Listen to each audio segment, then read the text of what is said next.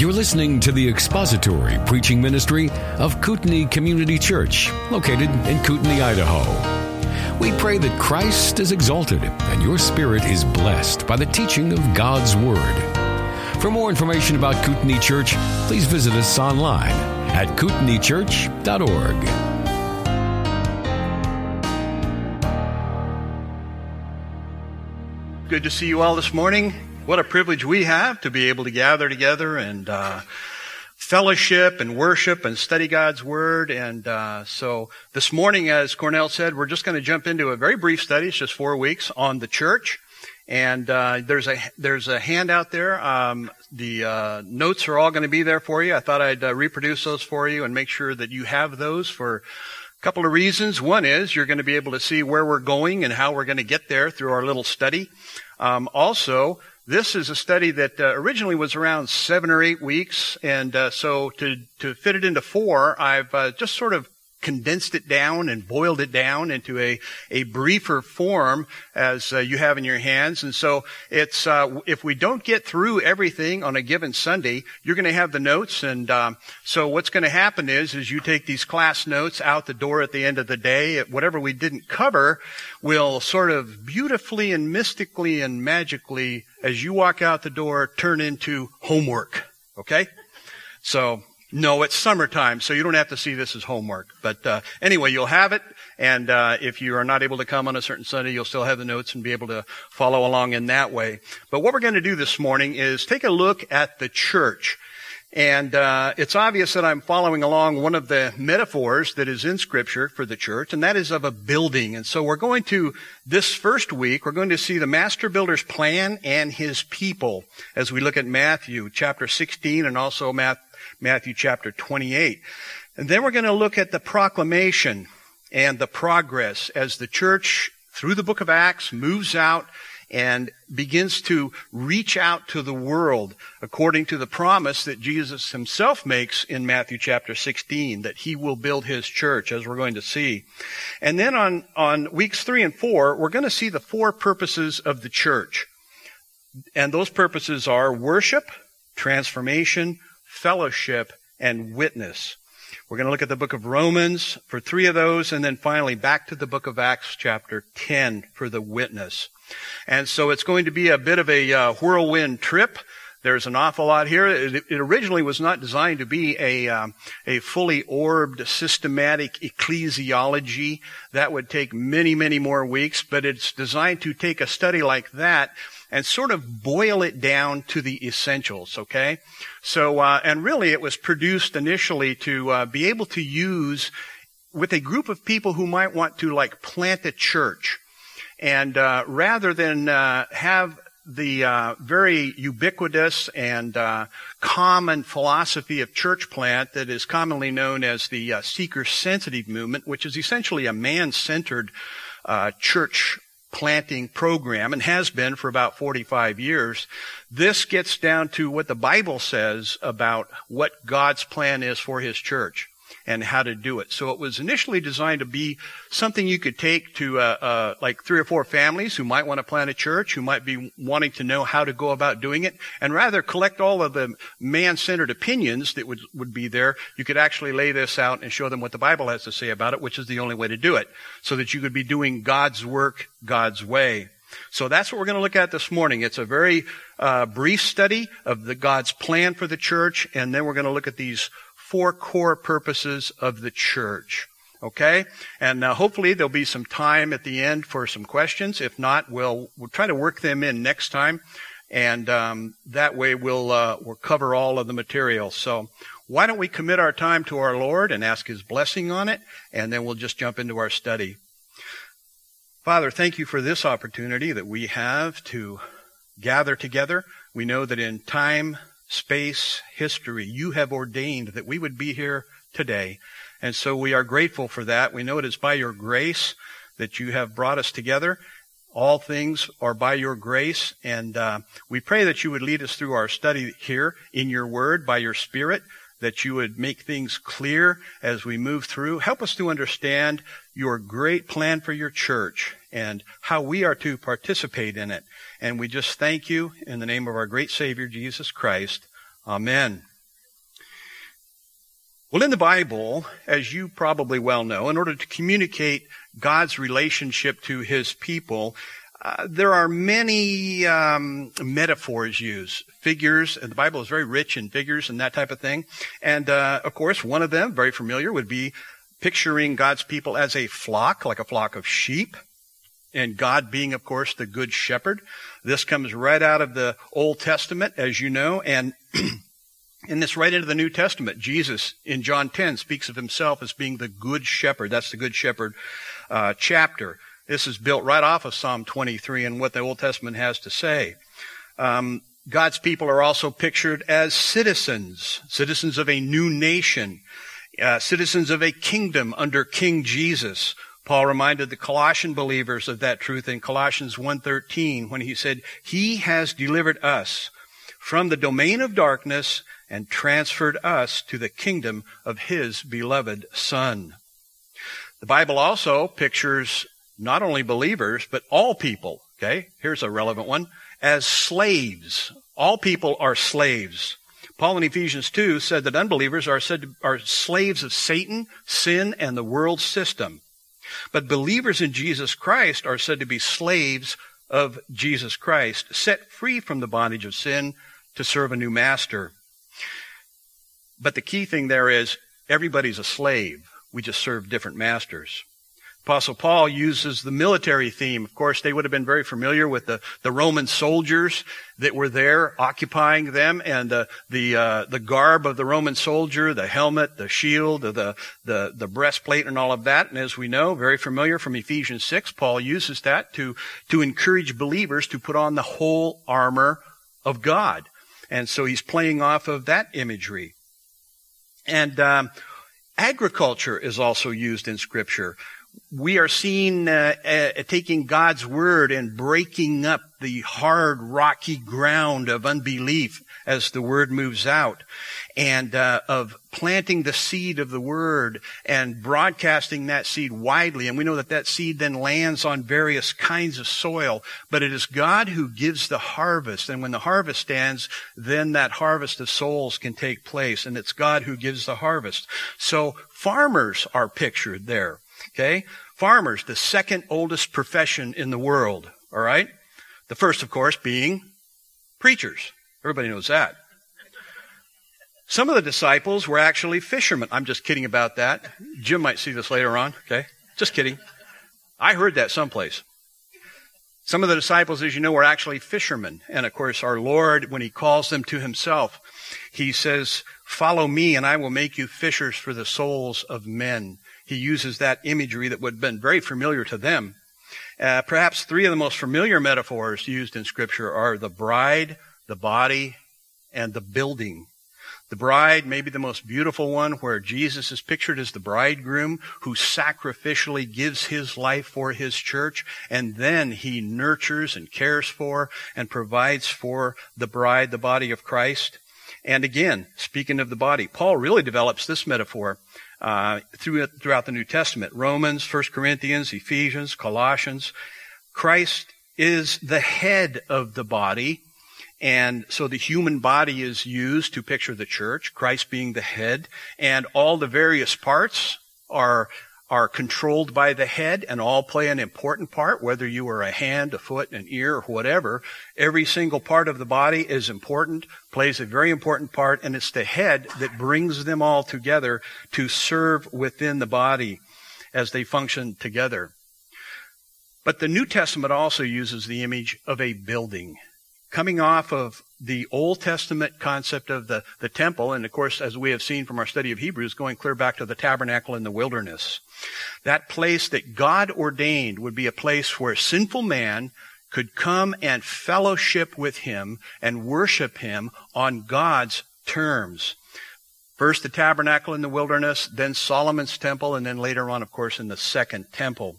But when God became incarnate in the person of Jesus Christ, that Old Testament system which pointed to him passed away, and the church is then spoken of as the dwelling place of God.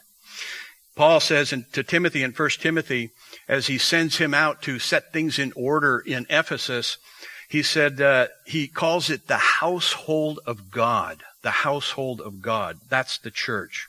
And that's the metaphor we're going to follow in our study as we look at the church, God's divine construction project.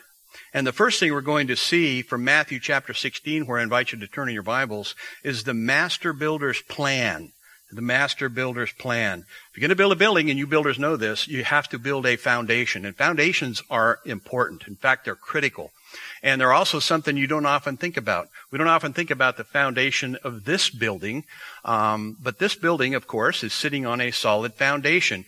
Even the structural steel, you can see how it was in some ways uh, shaped this building. But if you were ever to see some of the calculations the engineers had to do to even calculate the wind shear on the side of a building, the lateral forces, even of a 20 or 30 mile an hour wind, are tremendous. And so you have to take great care in designing a building, especially here in snow country. They have to take into account snow loads and wind shear and all kinds of things. And uh, this is not even hurricane or tornado country. Praise the Lord. But the foundation of a building is critical, and so is the foundation of the church. So what we're going to look at this morning is the master builder's plan, and then on page two, we're going to go through the opposition, the foundation, the architect, the builder, and then we're going to see the residents from Matthew chapter 16. What we see first of all is the opposition. This opposition had been going on for quite some time by the time we get to Matthew chapter 16. Remember, Matthew's purpose in his gospel account of the life of Christ is to prove to his Jewish audience that Jesus is their Messiah that he is the rightful king of Israel, and that is exactly what he does. He opens right up with a genealogy that fulfills, demonstrates the fulfillment of the part of the Abrahamic covenant that promises the seed. The Abrahamic covenant, all the way back to Genesis chapter 12, promised three basic elements to the Jewish people, to Abraham, Isaac, Jacob, and all of their descendants. Land, seed, and blessing. And that seed promise to Abraham was that there is going to be descendants from whom is going to come a special person called the seed. This, of course, goes clear back to Genesis chapter 3, verse 15, the first promise of the seed. And so Matthew opens up his gospel account right out of the starting blocks by looking back toward the Abrahamic covenant. Abraham is, is told to look forward. Now, from your perspective, I should go this way. That there's going to be a seed. He can't see who that's going to be. But by the time we get to Matthew's account, Matthew simply says the genealogy of Jesus Christ, and it's kind of connect the dots.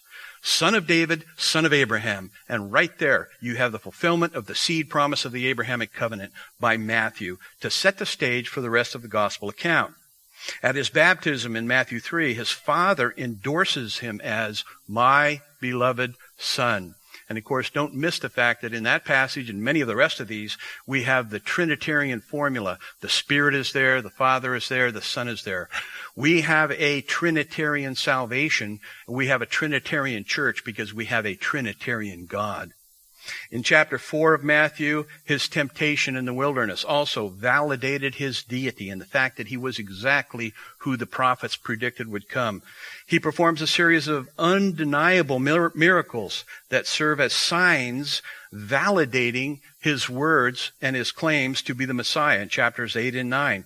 And the whole time, the rejection by the scribes and the Pharisees is building up. They hate him. They are hearing him teaching. These are the spiritual elite, and they are they are not only uh, uh, in denial of who he is, they're threatened by who he is, and he is exactly who he says he is. By the time we reach chapter 12, their anger, their rejection is at a fever pitch, to the point that they pronounce his miracles, which they never denied. They couldn't deny them; they were objectively verifiable. They pronounced him to be the work of Satan. And Jesus pronounces judgment on them. By the time you get to chapter 12, verse 34, for all intents and purposes, for that generation of people, it is over. And they are now under the judgment of God. Chapter 13, of course, he teaches in parables, which is designed to, to prohibit unbelievers from understanding, but to reveal the truth to believers. Very interesting. And in chapter 14, Jesus withdraws from Galilee, taking his disciples up into the North Country to begin to teach them about his impending rejection his, uh, and his death on the cross. He takes them up to Caesarea Philippi. So in Matthew 16:1, we see the opposition still at a fever pitch, and the Pharisees and Sadducees came, and to test him, they asked him to show them a sign from heaven. He answered them, When it is evening, you say it will be fair weather, for the sky is red. And in the morning, it will be stormy today, for the sky is red and threatening. You know how to interpret the appearance of the sky, but you cannot interpret the signs of the times. And here he really pulls out the old sword of the Spirit, razor sharp, and lacerates them. An evil and adulterous generation seeks for a sign, but no sign will be given to it except the sign of Jonah. So he left them and departed. The opposition, they tried to test him. He called them evil and adulterous. The issue was, as we'll see in this next passage, their teaching. In verse 5 through 12, he begins to warn the disciples about the, the Pharisees and he calls their teaching leaven. They don't quite get it until the end in verse 12. Then they understood that he did not tell them to beware of the leaven of bread, but of the teaching of the Pharisees and Sadducees. They were false teachers. They were apostates. And what they taught the people, the Jews, was not the truth. And when Jesus came along, he did tell them the truth, and he warns them to to stay clear, stay away from what these people are teaching. Well, that brings us to verse 13, and we're going to see the foundation of the church. In verse 13, he has departed. He's taken his disciples all the way up to Caesarea Philippi. This is not the Caesarea on the coast where Paul was taken when he was under arrest. You remember that story in the book of Acts? This is a town that is about 25, 25 miles north of the Sea of Galilee and about 100 miles north of Jerusalem. So it's way up in the north. He does that to get them apart so he can begin to teach them about his impending death as he moves then back down for the last time to Jerusalem and his de- date with the cross. And so he says in verse 13, it says, Now when Jesus came into the district of Caesarea Philippi, he asked his disciples, who do people say that the Son of Man is? And they said, Some say John the Baptist, others say Elijah, and others Jeremiah, or one of the prophets. This is not to be uh, unexpected. Men do not have the answer for who Jesus is. And uh, the question really does set up the answer. He's not asking him this question because he doesn't know the answer. He knows everything. He's setting up the, he asks the question in order to set up the opportunity to teach them what follows. And so this question is simply a way to get them to think about this. And men don't have the answer. He has all of the data. He wants them to think about who he is. Who do men say that I am? And they're all over the map with who they say he is. And then he says in verse 15, but who do you say that I am? And this is what he's getting after. This question with the you there uh, grammatically, that is emphatic. That's, that's in the emphatic position. It's also plural. So in other words, he's basically saying, all of you, who do you say that I am? And Peter's answer is, is for himself, but it is also for all the rest of the disciples. And it really is an answer for all of the rest of the church for all time.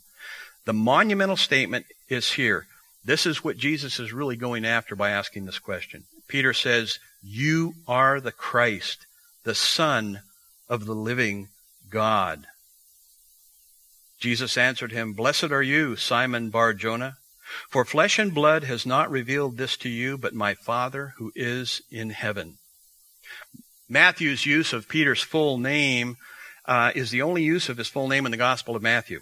And it highlights how significant this confession is. Peter says, You are the Christ, this is the Greek translation of the Hebrew word Mashiach, which means to, to anoint or to besmear, as they would do with oil when they would anoint the new king. The, the transliterated form, of course, we often hear is Messiah. You are the fulfillment of the Old Testament prophecies concerning the Messiah of Israel, the anointed King of the Jews, the rightful heir to the throne of David. And he further defines who he is by adding, the Son of the living God. This is really important. It's a very specific reference to Jesus' deity. One commentator says this Peter further defines Jesus as the Son of the living God. This is a more definite identification of Jesus as deity than God's Son or a Son of God. Those title forms leave a question open about the sense in which Jesus was God's Son. The Jews often described their God as the living God, the contrast being with dead idols. By referring to God in this way, Peter left no doubt about which God was the Father of Jesus. He was the one true God. Since Jesus was the Son of God, he was the Messiah, the king over the long anticipated earthly kingdom, spoken of 2 Samuel 7, Isaiah 9, Jeremiah 23, Micah 5 2, and many, many, many other passages. Peter expressed belief that Jesus was both Messiah and God. Jesus had just referred to himself as the Son of Man, but Peter viewed him as the Son of God. So Peter's great confession is that Jesus is the Christ, the Son of the living God. But where did Peter get that? Was he just so smart that he figured that out on his own? Now we know that's not true. Was he just so spiritual? Did he put all the spiritual uh, uh, indicators together? No, we know that's not true too. Apart from the Spirit of God, we know what happened to Peter later on in the story, right? Where did he come up with this? Well, he didn't come up with it on his own. This great truth came from the architect of the church, God himself. Roman numeral 3 in your notes. Jesus says, Blessed are you, Simon Bar Jonah, for flesh and blood has not revealed this to you, but my Father who is in heaven. And I tell you, you are Peter, and on this rock I will build my church, and the gates of hell shall not prevail against it. Peter's confession did not come from himself, that would be absolutely impossible. It came from God the Father through the ministry of the Spirit. And once again, you have a Trinitarian formula here. All three members of the, Trin- of the Trinity are involved. Spirit of God is behind the scenes, but He is the one who reveals it from the Father to Peter himself about the nature of the Son. When Jesus calls him Simon Bar Jonah, he does that to emphasize that Peter is flesh and blood. Okay? He's connected to his earthly father. And so it's his way of, of saying that uh, you're a mere man. Where'd you get this from? And uh, the, he, the, the phrase flesh and blood, this is a Hebrew idiom for being a mere mortal being. Jesus isn't putting him down per se, but he's simply emphasizing, you didn't come up with this. That would be absolutely impossible. Sinful man who is spiritually blind, spiritually deaf, spiritually dead as a post, cannot reason his way toward God. Absolutely impossible. If you confess Jesus as the Christ, the Son of the living God, confessed based because you really truly believe it, you didn't come up with that. You didn't reason your way toward that. God gave you that. Because man cannot reason his way toward God. God is the self-revealing God. And if he doesn't reveal himself to you, you have absolutely no hope of understanding him on your own because of our, our sin. And so that's what's at stake here. He didn't come up with this on his own. God the Father revealed it to him. Because God is the architect of the church. He has an eternal plan, and this is part of the carrying out of that plan. But this great foundation is that Christ is the Son of the living God. That is the foundation of the church. The church is going to be built on that truth because it's going to be built on Him and His work. So when Jesus says, I will build my church. In verse 18, he's identifying himself as the builder of the church. The builder is Jesus Christ. And not even death can stop the construction of the church. The gates of hell or the gates of Hades are a, are a picture of the entrance into death. And we know that death didn't stop Christ from accomplishing his purposes, and death cannot stop the church from accomplishing its purposes either. Upon this rock I will build my church. The builder of the church is Jesus. The designer is God. He's the architect, but Christ is the owner of the church. He says, this is my church, and he's also the builder of the church. So if you want to continue with the imagery, you could say he's the owner builder of the church. Now, we know that this verse is also historically controversial because Catholicism historically has said, well, there you go. You see, Peter was the first pope. And um, we know that can't possibly be true for several reasons. Christ was not saying that he would build the church on Peter. He's going to build it on himself, on the fact that he is the Christ, the Son of the living God. And so we know that also, and they would have known it, the leaders, if they would have just remembered their Old Testament.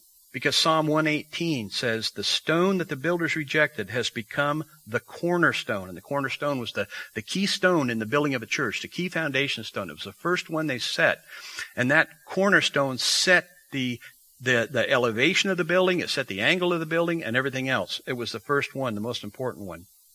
The psalmist then goes on to say, This is the Lord's doing. It is marvelous in our eyes. This is the day that the Lord has made. Let us rejoice and be glad in it. And again, Isaiah 28:16. God through the prophet Isaiah says, "Thus says the Lord God, behold, I am the one who has laid as a foundation in Zion a stone, a tested stone, a precious cornerstone of a sure foundation. Whoever believes will not be put to shame." And so we have also the, the statement that God is going to lay this stone, but also don't miss the connection to salvation. Whoever believes. Jesus claimed to be the stone the Old Testament writer spoke of. It wasn't Peter, it was Jesus himself. The last week of his ministry, he's addressing the priests and the Pharisees, the opposition. Of course, in that last week, I mean, they were trying to figure out ways to get him executed any way they could and he's a few days away from the cross, the hatred in the, of the religious establishment is palpable.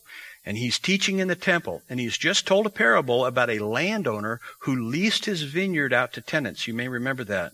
Matthew 21. He gets to verse 42, and Jesus says this. Jesus said to them, to these leaders, now, you have to understand, these are the spiritual elite. These are the teachers. The the uh, remember it's a theocracy, so they not they weren't just the spiritual leaders, the religious leaders. They're also the civil leaders, and uh, you may not see this for what it is right off the bat, but this is this is Jesus taking out the old hickory uh, baseball bat, spiritually speaking, and just swinging it with both hands and hitting these people right between the headlights. Okay, metaphorically speaking, of course. When he says, "Have you never read in the scriptures?" And guess what he quotes? Psalm 118. The stone that the builders rejected has become the cornerstone. This was the Lord's doing, and it is marvelous in our eyes. Therefore, I tell you, the kingdom of God will be taken away from you and given to a people producing its fruits. And the one who falls on this stone will be broken to pieces. And when it falls on anyone, it will crush him. So this stone that you are rejecting is the one who's going to judge you. When the chief priests and the Pharisees heard this, his parables, they got this part. They perceived that he was speaking about them. And although they were seeking to arrest him, they feared the crowds because they held him to be a prophet. So the spiritually blind, spiritually deaf, spiritually dead as a post, spiritual leaders of the day didn't get who he truly was, but they got he was talking about them when he starts talking about judgment. Peter did not consider himself the foundation of the church. Later on in the book of Acts, Peter says this after he and John were involved in the healing of a man, they were arrested, they were beaten, and then they were released. But on the next day, their rulers and elders and scribes gathered together in Jerusalem with Annas, the high priest, and Caiaphas, and John and Alexander. Now, John and Alexander are members of this uh, hierarchy. It's not John uh, the apostle. And all who were of the high priestly family. Okay, so here you got the, the, uh, the, the big wigs of, of the spiritual leadership. And they asked Peter a question concerning this uh, healing of this man. By what power or by what name did you do this? Now they asked, okay? They asked. Then Peter, filled with the Holy Spirit, said to them, Rulers of the people and elders, if we are being examined today concerning a good deed done to a crippled man, by what means this man has been healed, let it be known to all of you and to all the people of Israel that by the name of Jesus Christ of Nazareth, whom you crucified, whom God raised from the dead, by him this man is standing before you well. This Jesus is the stone that was rejected by you. Perfect opportunity for P- Peter to claim to be the stone, but he doesn't. He points to Jesus. The stone that was rejected by you, the builders, which has become the cornerstone. And he's right back to the Old Testament prophecies. And there is salvation in no one else, for there is no other name under heaven given among men by which we must be saved. So Peter did not believe that he had any special authority in the church, and he certainly did not think that he was the stone or the rock prophesied in the Old Testament. And clearly, he, he confessed Christ is the stone. And I love the way he did it. Every opportunity he had, he mentions to these leaders and to the Jews, you murdered your own Messiah, but God overruled you and raised him from the dead. That's not very seeker sensitive in today's uh, jargon of things, but he did it anyway because he was filled with the Spirit, and it was true. Peter later on in his last letter to the church, writing to Christians who were out in the world undergoing persecution, he says this to them Put away all malice and all deceit and hypocrisy and envy and all slander. Like newborn infants, long for the pure spiritual milk, that by it you may grow up into salvation, if indeed you have tasted that the Lord is good, as you come to him, a living stone, rejected by men, but in the sight of God, chosen and precious. And he's just reaching right back to those Old Testament prophecies. You yourselves, like living stones, are being built up as a spiritual house, to be a holy priesthood, to offer spiritual sacrifices acceptable to God through Jesus Christ. For it stands in Scripture. Guess what he quotes? Isaiah 28. Behold, I am laying in Zion a stone, a cornerstone, chosen and precious, and whoever believes in him will not be put to shame. So the honor is for you who believe, but for those who do not believe, back to Psalm 118, the stone that the builders rejected has become the cornerstone and a stone of stumbling and a rock of offense. They stumble because they disobey the word as they were destined to do. An amazing statement. He brings together and shows us both the absolute sovereignty of God and the responsibility of man snuggled right up next to each other in Scripture a stone of stumbling, a rock of offense. Why did they stumble? They disobeyed the word of God, and they're responsible for it, as they were destined to do. Amazing. Peter didn't consider himself anything other than a slave of Jesus Christ, and any opportunity he had to say anything different, he points to Christ as the rock, the foundation of the church. Even back in that original statement, when, when Jesus said, he refers to him, he calls him Peter. The word he uses is a stone, is the word, Greek word for a, a, a, loose stone, like a stone you could hold in your hand. But when he says, upon this rock I will build my church, he uses a different word, a word for a massive outcropping or a boulder. So even the, the language of the statement uh, separates the two people. And you can't possibly call him anything other than an apostle for his day. We do not have a succession of popes in the church. We don't even have a succession of apostles in the church. What we do have is a succession of truth. We pass the truth on from generation to generation, not people. Okay? So this is the foundation of the church. And the revelation came from God the Father. And the revelation is the rock, Christ, the church of the church, the foundation. Christ, the Son of the living God. The builder is Jesus Christ. Not even death can stop his plan to build his church. And then that brings us to the residence. Very brief. In verse 19, I will give you the keys of the kingdom of heaven, and whatever you bind on earth shall be bound in heaven, and whatever you loose on earth shall be loosed in heaven. Then he strictly charged the disciples to tell no one that he was the Christ. The ESV, which I just read, is somewhat of an unfortunate translation. A better one is found in the New American Standard because what is what he's saying there is in the uh, grammatical jargon, it's perfect passive. In other words, it looks at an event in the past completed holistically with continuing state or result, but it's also passive. So listen to the New American Standard. This also emphasizes the fact that he's not giving Peter the keys to the church so that he's going to determine who gets in and out of heaven. He's simply saying, you're going to repeat what God has already said is to be true. And so in New American Standard says, whatever you bind on earth shall have been bound in heaven, and whatever you loose on earth shall have been loosed in heaven. It's already done. And Peter, like the rest of the church, is simply to affirm what God has already accomplished. He's not the Pope. He's not anything other than an apostle. But he also, in exercising this, is simply doing what every other Christian can do. We affirm what God has already said to be true, or we deny what he says is not true. The authority is with every single believer. And so there we have the builder's plan, the master builder's plan. And uh, I think I'll just stop here and see if there are any questions so far. There's this is we're moving very quickly. Okay, let's jump right into the master builder's people. By ending with uh, a reference to the people in the church, it just moves us right into the to the master builder's people in Matthew chapter 28. Let's go there. You're going to recognize this, of course, the famous Great Commission, as it's commonly called. And we're moving to this section because this is where Jesus gives this great charge to the church of what he actually wants us to do. And so in Matthew chapter 28, um, what we're going to see, first of all, is, as, as you mentioned, his authority over his people. Now, we know at this stage, he's, he's, the crucifixion has taken place, he's been buried, and on the first Lord's Day, first day of the week, it says in 28.1, Now after the Sabbath, toward the dawn of the first day of the week, Mary Magdalene, the other Mary, went to see the tomb. And we know what happened there, and um, I'm not going to go through all of that, but what I want to focus on is him telling them, Go quickly and tell his disciples that he has risen from the dead, and behold, look, he is going before you to Galilee. There you will see him. See, I have told you.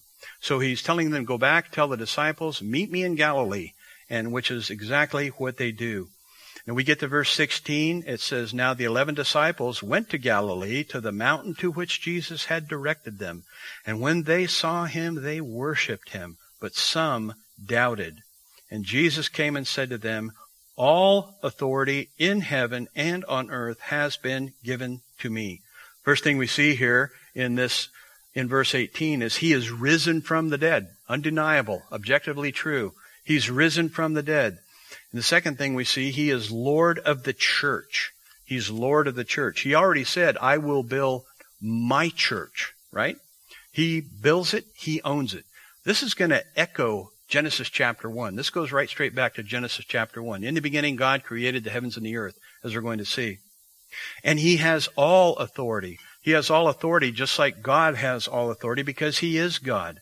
And when he says that, he, uh, it, it, it's a statement about who he is, again, based on Peter's confession. This whole passage, though, is predicated on the resurrection of Jesus Christ, and his resurrection validates or certifies all of his ministry. For example, the Apostle Paul in Romans 1 in his uh, his initial statement to the Roman church said, Paul, a servant of Jesus Christ, called to be an apostle, set apart for the gospel of God, which he promised beforehand through his prophets. So he's reaching back and saying this is fulfillment of Old Testament prophetic work here, the Word of God. Through his prophets in the Holy Scriptures concerning his Son, who was descended from David. There's fulfillment of the seed promise from the Abrahamic covenant according to the flesh and was declared to be the Son of God in power according to the Spirit of holiness by his resurrection from the dead, Jesus Christ our Lord. Tremendous statement. Again, don't miss the Trinitarian formula there. All members of the Trinity are involved. Got God the Father, God the Son, and God the Holy Spirit. All of them there. But the key is, for our purposes here, proven to be or, or uh, affirmed to be the Son of God by his resurrection. And as we know, and you've heard over and over again, how critical the resurrection is to the rest of Scripture and to validating who Christ is and everything else. So he's risen from the dead. He's Lord of the church, going straight back to, I will build my church, and he has all authority. Look carefully. All authority where? In heaven and on earth. Go clear back to Genesis 1. God created the heavens and the earth. One of the great um, 20th century scholars, Alva McClain, who did a lot of good work on the kingdom, wrote maybe one of the key four or five top books on the kingdom of God ever written, said that uh, in order to have a kingdom, you have to have the king or the ruler, you have to have the right to rule, and you have to have the realm to rule over. And you see that right out of the starting blocks in Genesis 1. In the beginning, God, there's a king. Created. There's the right to rule. You make it, you own it. And you get to say what happens to it, right? You ladies bake a uh, pie? That's your pie. You made it. It's yours. Your husband comes in and says, Oh, a pie. How about it? And you say, Uh uh my pie. My pie. Okay, now you can have some. You make it, you own it. Now, that's a simple illustration, but it's true. God created everything and He owns it. So when people say, well, uh, I'm my own person, I, uh, I, uh, God can't, God still owns you if you're part of creation. And if you are a person, you're part of creation. So he owns you. and the realm, heaven and earth. So when the risen Christ says, all authority has been given to me over heaven and earth, he's saying, I'm here to reclaim what was lost in the fall. And so all authority is given to him. And based on that, he gives this great charge. Go therefore and make disciples of all nations, baptizing them in the name of the Father and of the Son and of the Holy Spirit. Trinitarian formula teaching them to observe all that I have commanded you, and behold, I am with you always to the end of the age. His command to his people is that we are to make disciples. That's the one command force verb there in that sentence. The other three are, are modifiers. They're participles. They basically tell you how to do it, okay, grammatically speaking. Um, but it, but they even take on the command force of that verb. And so rather, and uh, uh the best translations obviously say go. It's an imperative. It's a command. And make disciples of all nations. So we're supposed to make disciples. How? Go, baptize, teach. One of the reasons I believe so strongly in a teaching ministry in a, in a true church, in a real church, is right here. We're commanded to do that. We are to make disciples. We are to go, baptize, and teach. And I, I like this part. Teaching them to do what? To observe, here in the ESV, all that I have commanded to uh, keep, basically, it's a, it's a statement of obedience, right? Teaching them to obey all that I have commanded. We are to teach obedience. It doesn't do just to teach what it says. We are also to apply it and encourage people and to teach obedience. I've always thought that'd be a pretty good name for a brand new church. Obedience Bible Fellowship. How would that go over? Ah, maybe not. But you say, well, we're a Great Commission church. Okay, give it a good Great Commission name then. Obedience Baptist. You know? First Obedience Baptist. Might be the last Obedience Baptist. I don't know. I think that's a pretty good name, but that's just me. But that's what we're supposed to do. We're supposed to teach, and we're supposed to teach obedience. Teach what? All I have commanded you. And behold, I am with you always to the end of the age. His promises to his people is that he will be with us. We have his presence. We have his presence by the power of the indwelling spirit. And we're going to see that next time as we move into the book of Acts and we see the church and the spirit coming down and empowering the church to be his witnesses. And that same spirit who provides power also guarantees our perseverance. So we have his presence, we have his power, and we have his perseverance. We will persevere to the end. Death can't stop that. If your trust is in Jesus Christ, that rock you will persevere. You will be in heaven with him someday. He guarantees it, and it's guaranteed by his resurrection. Thank you for listening to the latest podcast from Kootenai Church.